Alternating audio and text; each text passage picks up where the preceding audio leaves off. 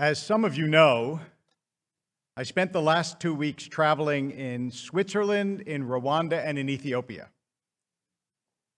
And I have some serious messages and thoughts about this trip, but I'm not going to deal with any of those serious things today. Today's just going to be lighthearted.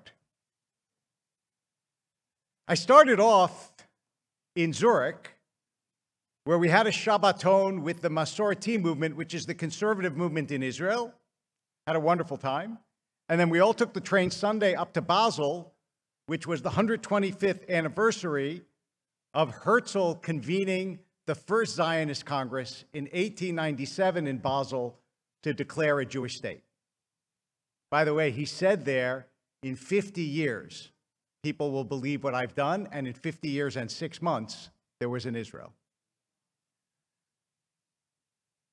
So I thought, okay, I mean, everyone there, almost everyone there, was from Israel, part of the Zionist movement worldwide, rabbis, teachers, so on and so forth. And then I get on a plane, I'm going to Rwanda. I figure it's going to be different, right? So I get to Rwanda. I was invited to Rwanda and then to Ethiopia by Frank Luntz, whom many of you know. And, and Frank uh, brings me to the group. And among the people in Rwanda is the head of the Rwandan Development Board, which means the person who brings business to Rwanda. He's an Israeli, lives in New York.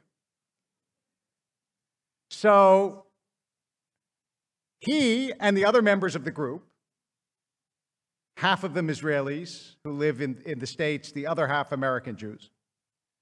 The first thing we do, or the second thing, is we go trek to see gorillas. So we go and we see the gorillas, and I say to the group, you know, there's a blessing you're supposed to say when you see creatures that you haven't seen before. Shekacha lo olamo, God who has such as these in his world. So I lead them in the blessing, and then we say the Shechianu. Very nice. Then we go to the gorilla naming ceremony. This is a huge event in Rwanda. What happens is each year new gorillas are born. They know the name of every gorilla. They track them all over the country. And each year they invite dignitaries businessmen, athletes, singers, famous people, and 30, 40,000 people show up and they and each one has like 30 seconds where they get up and they say, I'm going to name this new gorilla and they show a little picture of the gorilla on the screen and they say the Rwandan name. It's very nice. Like there were a couple of I mean, they were soccer stars. There was Laurene Jobs, Steve Jobs' uh, widow, who was one of the namers. So three of the namers were two of the Israelis from our group, and Frank, in other words, of 20 namers of gorillas in Rwanda, at least three were Jewish, which is like Nobel Prize winning statistics for Jews, right? Way out, way out of portion of representation. So I'm at the naming ceremony and I stop at the bathroom. I'm walking out of the bathroom, and behind me I hear Nikavim, Nikavim, Chalulim, Chalulim. Now, that is the blessing that you're supposed to say when you go to the bathroom. You have to know a lot about Jewish law to know that blessing. Like the average person wouldn't walk behind me and say that as I walk out of the bathroom. So I turn around. There is this kid, grew up in New York, is getting his PhD in mathematics at University of Haifa. He's touring in Rwanda, and he, he says, I couldn't believe it. I saw a kippah.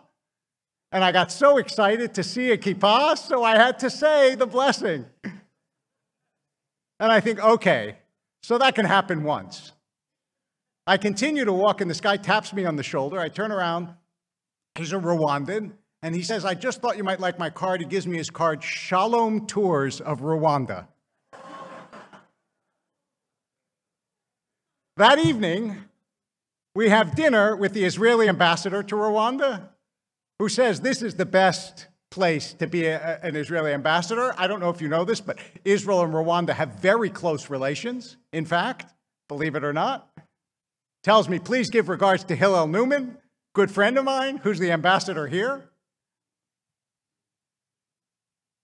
So then before I leave Rwanda, one of the things you must do when you go there, for reasons that are clear to anyone who knows about the history of Rwanda, is you have to go to the Genocide Museum.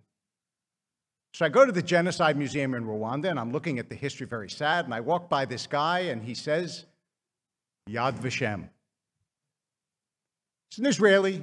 He's touring Rwanda. He goes to the museum like I do. He sees my kippah, so he says Yad Vashem. And he starts pointing out all the things, how they modeled the Genocide Museum on Yad Vashem in Israel. And I see that he's right over and over and over again. We meet with the president, Kagame. And I say to the group, you know, there's a blessing you're supposed to say when you meet a head of state, which is Shanatan Michvodol Levasar Vadam, God who has given of his glory to flesh and blood. So we have another, another Jewish blessing. Then finally, finally, we leave Rwanda, and I think, okay, Jewish in Basel, Jewish in Zurich, outrageously Jewish in Rwanda. And I'm on the plane. I'm sitting next to this guy, very dark, um, blue dreadlocks. And he looks over and he's going like this, but he's not wearing headphones. So I'm, I thought to myself, this guy, this guy like loves music because I can see the way he's moving. And he says to me, "Are you a priest?" And I said, "Well, sort of. I'm a Jewish priest." He said, Yeah, because I saw your thing. I said, Yeah, so I'm what's called a rabbi, which is a Jewish priest. I said, What about you? He goes, I'm a musician. I, I guessed that because you were. He says, My name is Camidoh. I'm a musician from Ghana.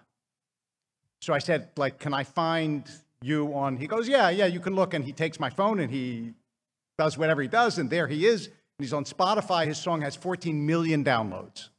He has over a million followers. So he's not just a musician. Shows a video of him performing in New York. He says, but actually, Camidoh is my stage name. My real name is Raphael. So I said to him, Do you know Raphael is actually the Hebrew angel for healing? Give me your phone number. I will text you so that you have the name in Hebrew, so that from now on you'll know the Hebrew spelling of where your name comes from. So I do. Get off the plane. Tell the Sudanese guy who was the first person who brought us here and brought us to the refugee camp and so on. I tell him that I met Camidoh. Goes, oh my God, I can't believe you met him. He was sitting next to you. He goes, did you take a selfie? I said, no, I didn't. He goes, it would have gone viral. I said, you know, I don't like the selfie thing. I'm not part of that. A little old for selfies with. So we go to the refugee camp, spend our last day in Addis Ababa. And Frank and this kid, Chul, he's a student, he's a college student, and I are walking around the park, and we see a bride and a groom. So Chul comes up to them and says in Amharic, which is the language of Ethiopia, This guy's a rabbi. Do you want him to give you a blessing? So they say, Sure.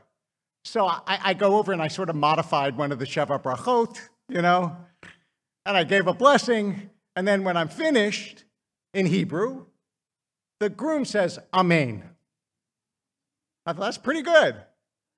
And we continue to walk, and we see like seven or eight other brides and grooms. And Frank says, I wonder why there are so many, you know, people taking wedding pictures. And I said, I don't know, but it's Tuesday, and I can tell you that at least in the Bible, Tuesday in the Torah is considered a lucky day because it's the only day of creation on which it was good is mentioned twice. So it's considered a good omen. And finally, after all this, Frank turns to me and he goes, Is everything Jewish to you?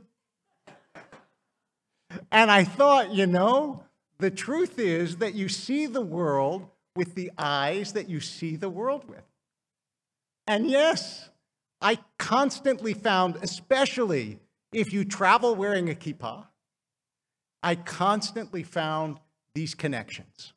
And what made it so wonderful was I never would have met that musician had I not been wearing a kippah. I never would have met that kid from Haifa or New York if I wasn't wearing a kippah.